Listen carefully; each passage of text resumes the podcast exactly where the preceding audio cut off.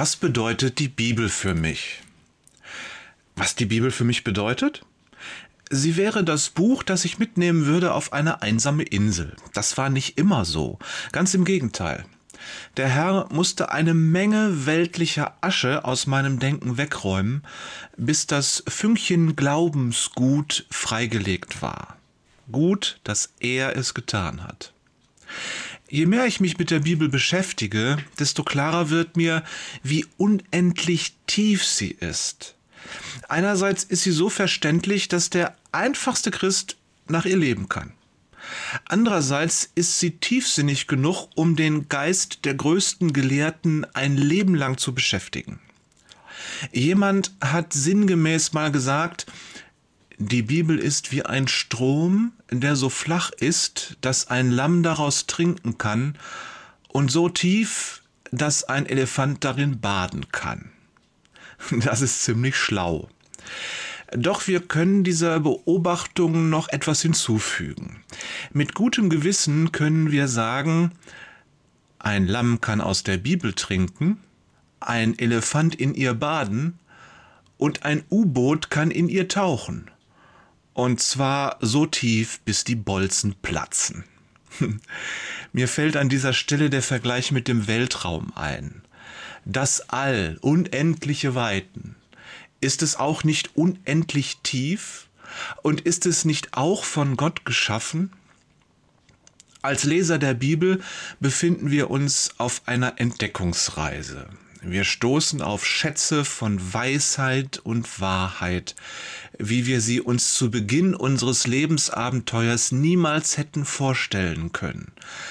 Genauso wenig, wie sich die Menschen vor 2000 Jahren vorstellen konnten, jemals den Mond zu betreten. Genauso wenig auch, wie sich die Besatzung eines weltbekannten Raumschiffs vorstellen konnte, was sie alles sehen und erleben würden.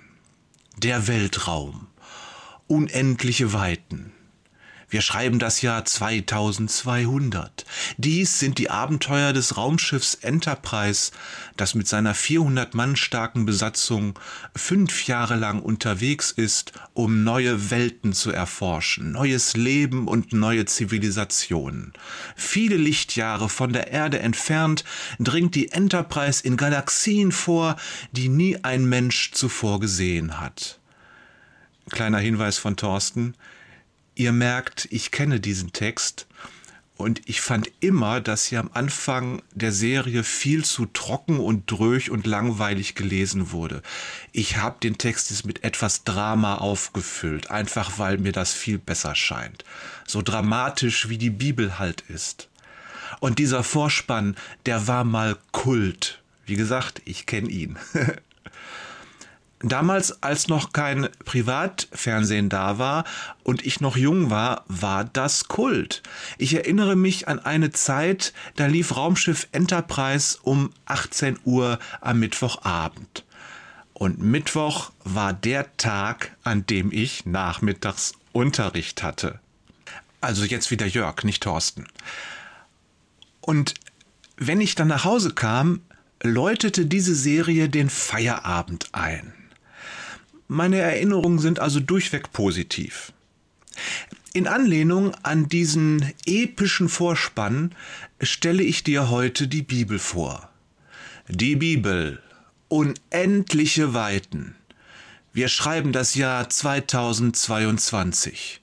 Dies sind die Abenteuer der Spezies Mensch, die seit Anbeginn der Erde und nach einem fulminanten Fehlstart mit Gott ihrem Schöpfer unterwegs ist um in den Segen einer neuen Beziehung und eines neuen Lebens zu gelangen.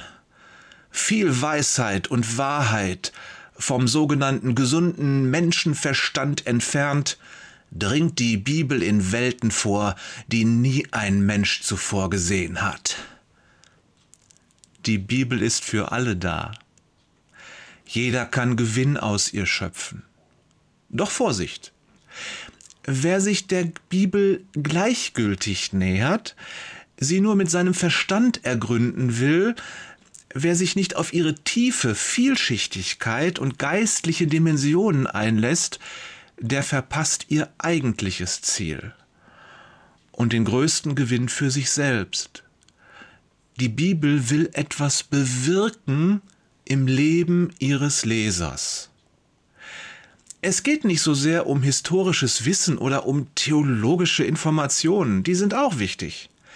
Wichtiger ist aber die eine Erkenntnis, dass wir gefallene Geschöpfe sind und dass wir in Jesus, und zwar ausschließlich in Jesus, die Chance bekommen, unsere Beziehung zum Schöpfer wieder in Ordnung zu bringen.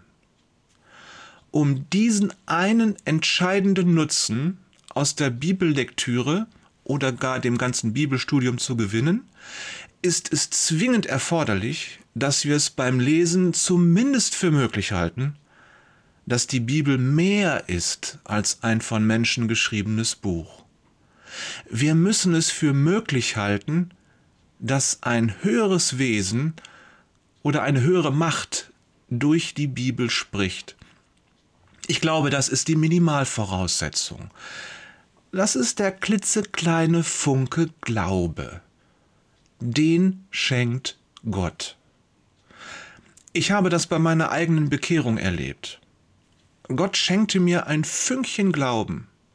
Jahrelang lag es unter einem Riesenhaufen Asche. Dann eines Tages legte er frei und vorsichtig gepustet und kleine Scheite nachgelegt. Ähm, aber das ist eine andere Geschichte.